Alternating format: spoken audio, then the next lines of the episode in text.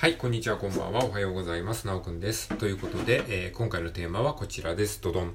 コラボ漫画作りが楽しい。はい、このようなテーマで話していきたいと思います。よろしくお願いします。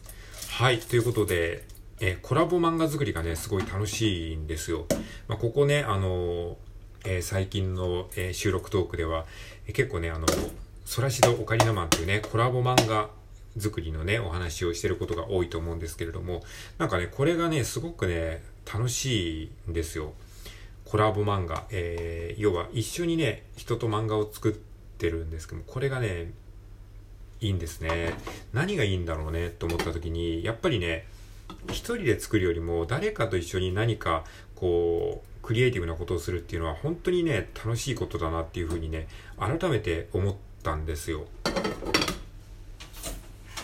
なので、ちょっとこういった話をしていきたいと思います。なので、なんか、こう、創作をしてる方とか、何かものを作ってる方、えー、そういった方の何か参考になればいいかなっていうふうに思うわけなんですよ。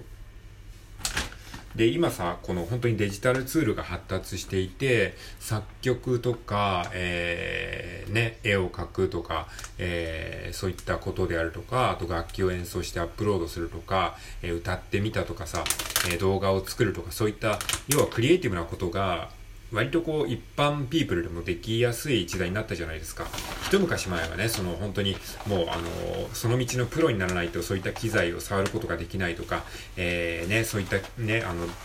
例えば動画とか、えー編集したいんだったら何十万もの機材を買わなきゃいけないとかいう時代だったわけじゃないですか。だからちょっとやりたいなって思っても、やっぱり敷居が相当高かったし、で、学ぶ環境もなかなかなかったし、っていう時代に比べたら、今はね、あの、もうほんとスマホ一つで無料アプリで、えー大方のことができちゃうわけですよ。で、やり方がわかんなければ YouTube とかでね、あの動画で詳しく解説してくれたり、それも無料でできるわけで、もう本当に一億総クリエイター時代というかね、もう誰もがそういったクリエイティブなことに、えーこう足を踏み入れることができるわけですね。で、そこそこのクオリティのものをある程度、あの、ちゃんとやれば、まあできちゃうわけなんですよ。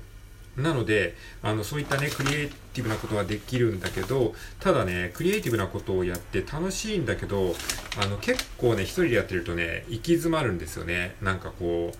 う、まずその考えるのが辛いし、で、なんか一人でやってて虚しくなるというかね、あの、こんなことやってて、なんか、意味あんのかなって思っちゃったりとか、あとそのせっかく苦労してで作った作品とか、あの一生懸命考えたりとか、一生懸命時間かけて作ったものを発表しても、全く誰からの反応も得られなかったりとか、なんか素通りされてしまったりとか、なんかめっちゃ苦労したのに、へーって感じでこう、なんか流されてしまったりとかして、本当になんか消耗するんですよね。っていう時に、あのその時にね一つのこう解決策として誰かと一緒にこうクリエイティブな作業をしてみるっていうのはねすごいおすすめですね。これは何がいいかっていうとまずねあのアイディア作りが楽しくなるっていうことが一つありますね。やっぱりアイディア作りって一人でやると結構行き詰まったりとかうんどうしようって思っちゃうことがあるんですけれどもこれをねこう誰かと一緒にやるとその自分では思いつかないような角度からアイディアの、えー種をいただいたりとか、あとその人のアイデアに乗っかって自分で、じゃあこうしようみたいな、こうアイデアが浮かびやすくなるっていうのがあるし、で、そのアイデアを出した人からすれば、あ、なるほど、そうやって膨らまされると、確かに面白くなるなみたいな感じで、こうなんか双方にとってすごくね、いい、えー刺激になるんですよね。っていうそのアイディアが楽しくなる、アイデア作りが楽しくなるっていうのと、あとはですね、うん自分が作品をそれで作った時に少なくともあの最低1人以上は読者がいるというかあのそれをなんかちゃんと見てくれる人がいるそれはその一緒にコラボした人は自分の自分も関わってくれる自分も関わっているから、その出来上がったものを見たいわけじゃないですか。だから自分が作ったものを少なくともその、あの仲間が見てくれるっていうね、それはね、すごいね、あの、大きいですね。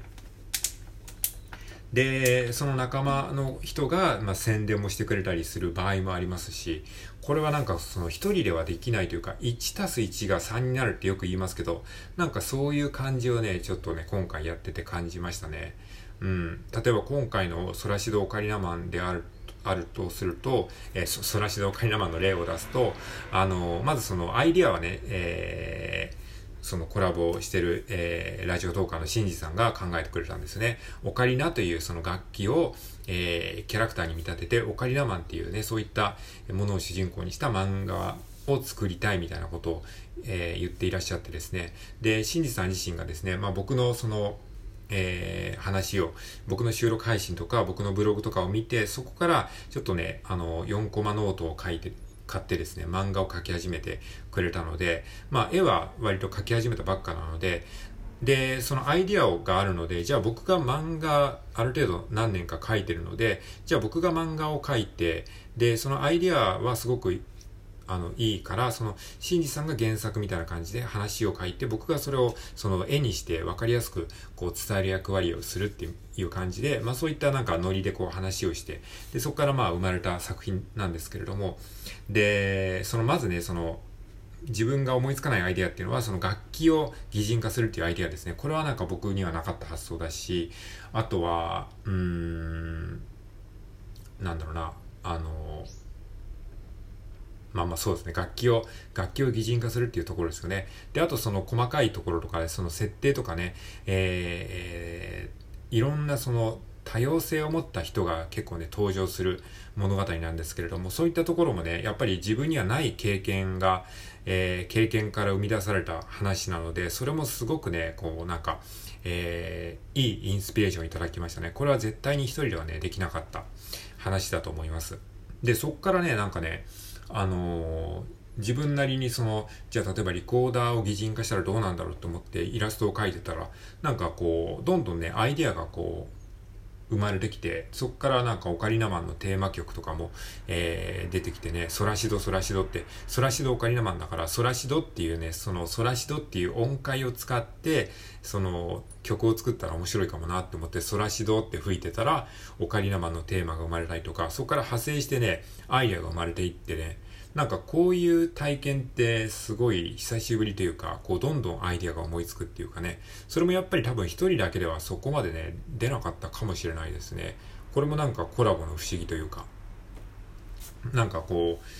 う、うん、一緒にアイディアを出してくれた方のエネルギーをいただけるような気がしてるんですよね。で、これはね、他のことでも最近感じていて、で、それは何かっていうと、えっ、ー、と、1時間4コマ会っていうね、ツイッターのハッシュタグ企画で、まあ1時間4コマ会っていうのがあって、まあその1時間以内に、えー、お題に対して4コマ漫画を書いて、えー、ハッシュタグで、えー、ハッシュタグをつけて4コマ漫画を載せようっていう、そういうね、あの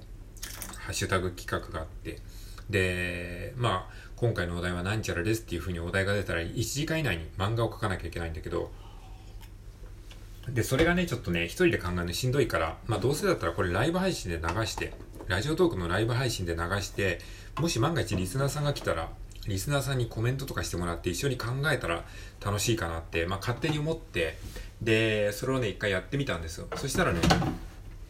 あの、まあ誰もリスナーさん来なければ来なければ来なければ来ないで、まあまあいいやと思って、一応その考える、えー、段階をね、ライブ配信で流してたら、まあこういうこと今考えてます、こういうことやってますっていうことを話したら、結構コメントでね、あの、じゃあこうしたらどうどうかなっていうか、まあアイディアの種をね、こうコメントでどんどん投げてくださって、で、そしたらなんかすごくね、こう、それも楽しかったんですよ。自分一人だけでは絶対に詰まるところを、こうなんかコメントでこう、こう、こういうふうになんか、あの、まあ、これはこうかなみたいな感じで言ってくれて、で、そのコメントに対して自分もまた、ああ、確かにそうですね、みたいなことを話してるうちに、だんだんだんだんこう、アイデアがまとまってきて、で、それで4コマ漫画が出来上がったので、これもやっぱりね、一人だけでは絶対に思いつかなかったアイデアとかがありますし、うん。で、そのコラボ相手、まあ、コラボ相手じゃないや、あの、